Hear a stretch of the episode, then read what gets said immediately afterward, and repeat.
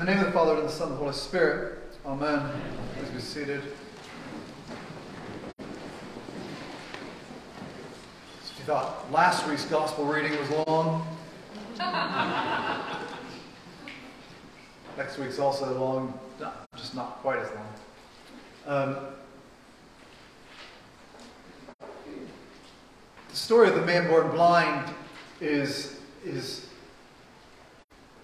you, we, we could sit here and talk about it for, for a long, long time because it hits so much of, of not just religion and the oppression that religion can have, but also the ways that, that when we allow the light of Christ to shine brightly upon us, it, it sort of does away with, with the darkness that's in the world, at least for, for a lot of time.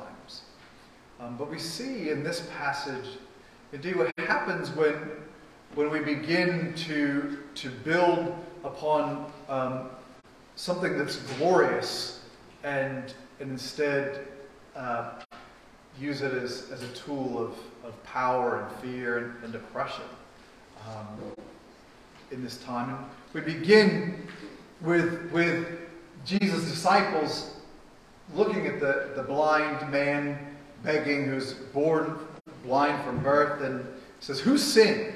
Right, this man or his parents? It's a reasonable question that he be born blind in that day. Anyway, a reasonable question. And Jesus says, uh, Nobody sinned, um, but he's born this way that God might be glorified in him, and then took um, saliva and some dirt and made some clay, mud, and put it on his eyes and told him to go wash in the pool of Siloam, which means sent. And what he did, he came back and he could, he could see. Um, by that time, Jesus was, was gone, and, and people were arguing about whether it was the guy or whether it was a guy that looked like him, and he kept saying, It's, it's me, I'm the one who, who, who was blind, and now I can see. And um, I don't know who did it. The man called Jesus uh, put mud on my eyes and, and uh, told me to go wash, and now I can see. And so then they brought him to the Pharisees, and now we find out that there's a, there's a dilemma. The dilemma is this was the Sabbath day, and, and Jesus basically did some work by creating clay, by spitting into dirt and molding it with his hands. That's work. Not hard work, mind you, but work nonetheless, at least as we've, as we've, we've come to learn. And this is, right, this is the, the first of, you know, Jesus is always coming up against this, this, uh, this reality as he's, as he's fighting with Pharisees. Um, it's, it's almost the same, sort of a compare contrast of the of the passage in John 5 where he tells the man to pick up his mat and go home. Except in John 5, the man who picked up his mat went and tattled on Jesus instead of worshiping him. Um, this man instead sort of stands up to the Pharisees. But it's, it's interesting how, how the Sabbath, which God gave to Israel as, as a gift, right, as a, as a it's one of the commandments, but the reason, the reason that God gave the gift of Sabbath is Israel was in slavery, right, for hundreds of years. And when they were rescued, then God gave them, um, amongst many other things, the Sabbath day that said, You will have a day of rest. I'll provide for you. Six days you will and on the seventh day you will rest. And this is a way in which God demonstrates who God is as a, as a provider, as one, as a rescuer. Um, you know, for hundreds of years they'd had no days off, and now all of a sudden they had a day off. And, and we do what we do when we all of a sudden have this, this rule, we make more rules because rules are comfortable, because then we have to say, well, you do no work, well, what's work? And so they sit down and they define what work is, and you can walk only so far, and you can, you know, you can bake only so much, or you can do only so much, you can do this, do that. There's all sorts of rules um, that come into play, and one of them was this one. Somehow overshadowed this miraculous, amazing thing of um, the light of the world coming in and shining brightly. And we, so then we have, you know, the man telling his story, and then they say, we need to find his parents. They get his parents, and his parents are like, we're not saying anything, really. Yes, that's our son. Yes, he was blind. Yes, now he sees. We don't know anything else. Because of the fear, right, of being kicked out of the synagogue, which did happen um, just down the way. And so the religious leaders have s- such power and oppression for, for this, so afraid um, are they that, you know, you're not even able to, to really stand up for your son, who now can see. I mean, they stand up a little bit, but not really. But they basically, he's of age, ask him. So they bring him in a second time and call him um, the man who had been blind, and they say, Give glory to God. We know that this man's a sinner. That is Jesus.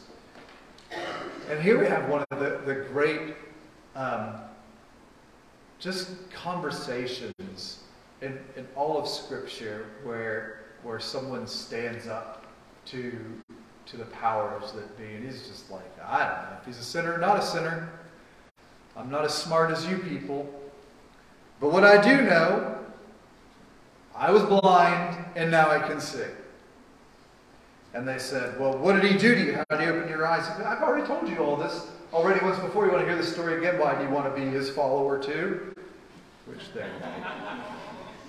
No. We don't want to be his follower. We follow Moses, who we know God spoke to. We don't know anything about this guy. Which is funny from last week's reading, if you'll remember, when the people were ready to stone Moses because they didn't have any water. So it's amazing what a few hundred years, um, looking back on going, like, Moses was great, but meanwhile their ancestors at the time thought Moses was a bum. So there you go. Uh, we know Moses spoke to God. As for this man, we don't know anything about him. And uh, he says, Well, that's an amazing thing. Here we have again.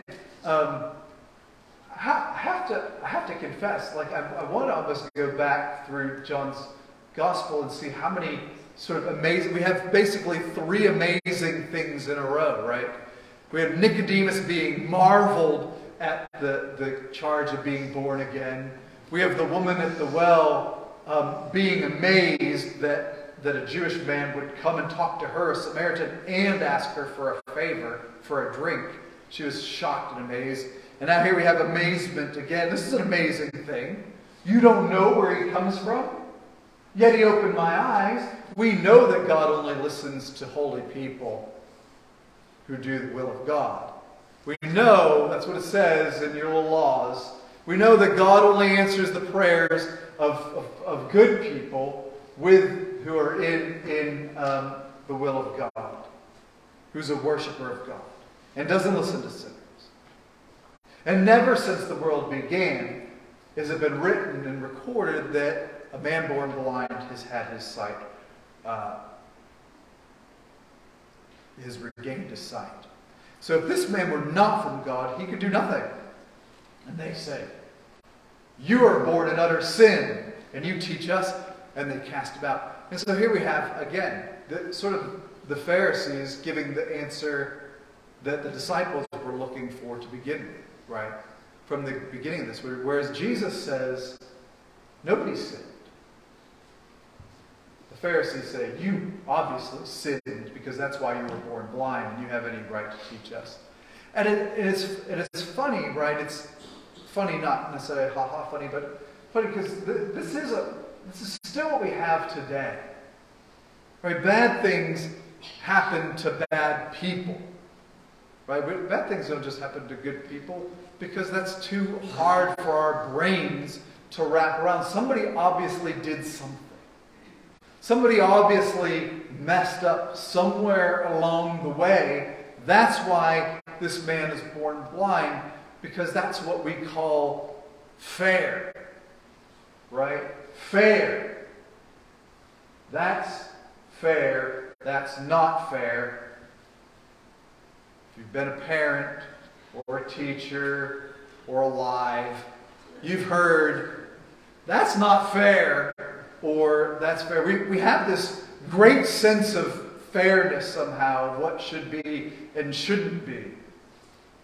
And it carries on to this deep level, right? This, this darkness that begins to overshadow um, God's grace and light and love.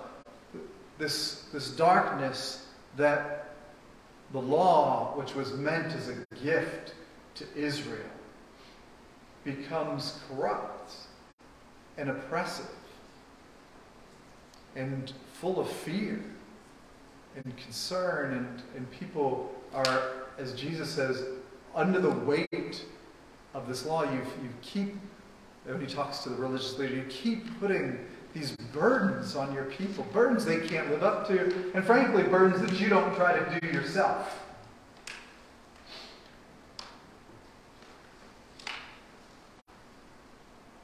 And they throw him out.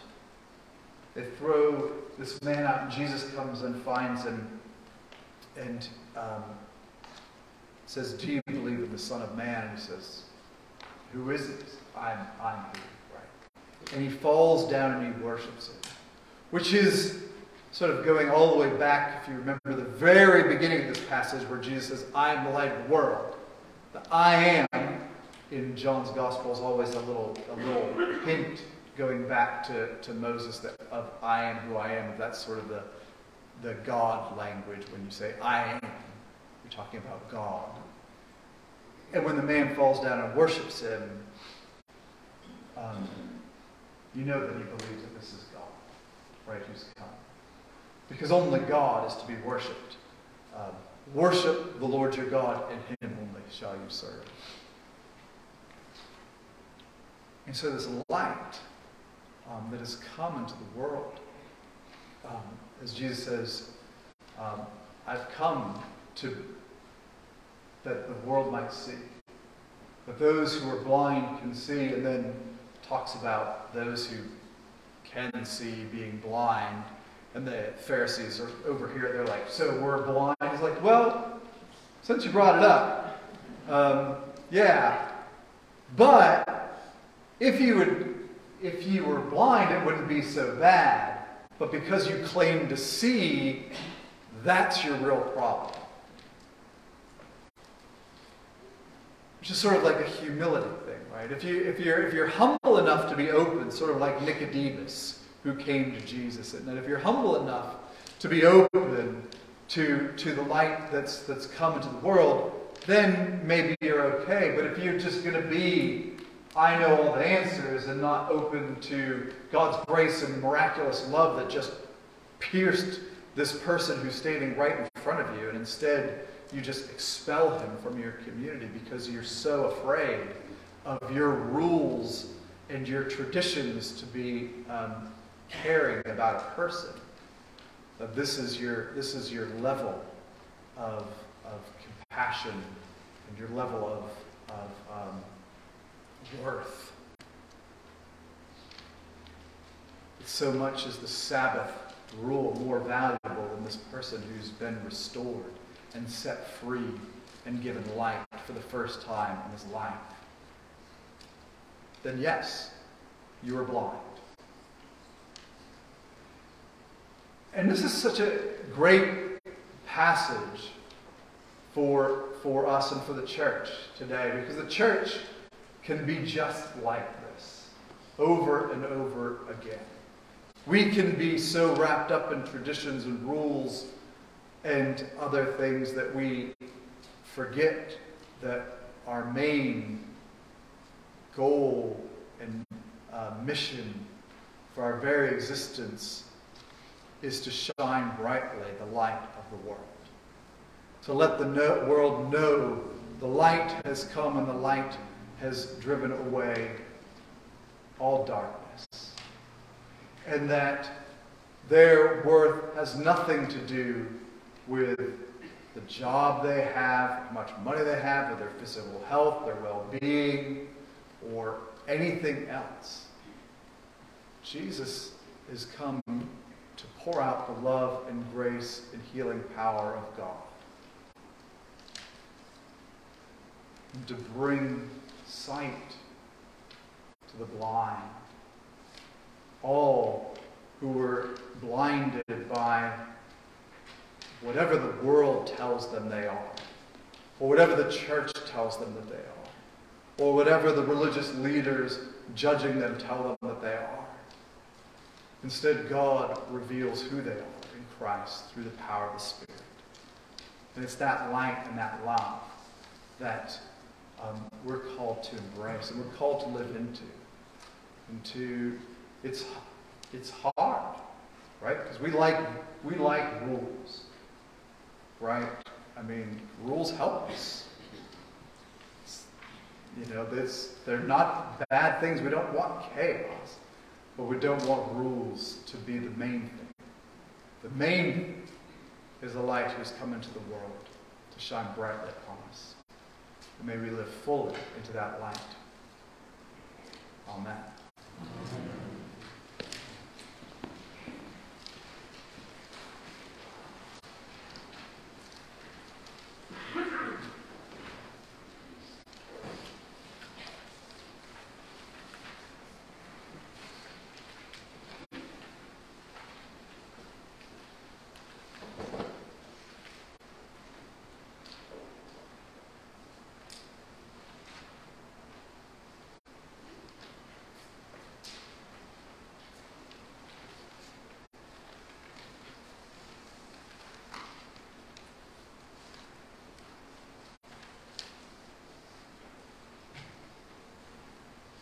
Please stand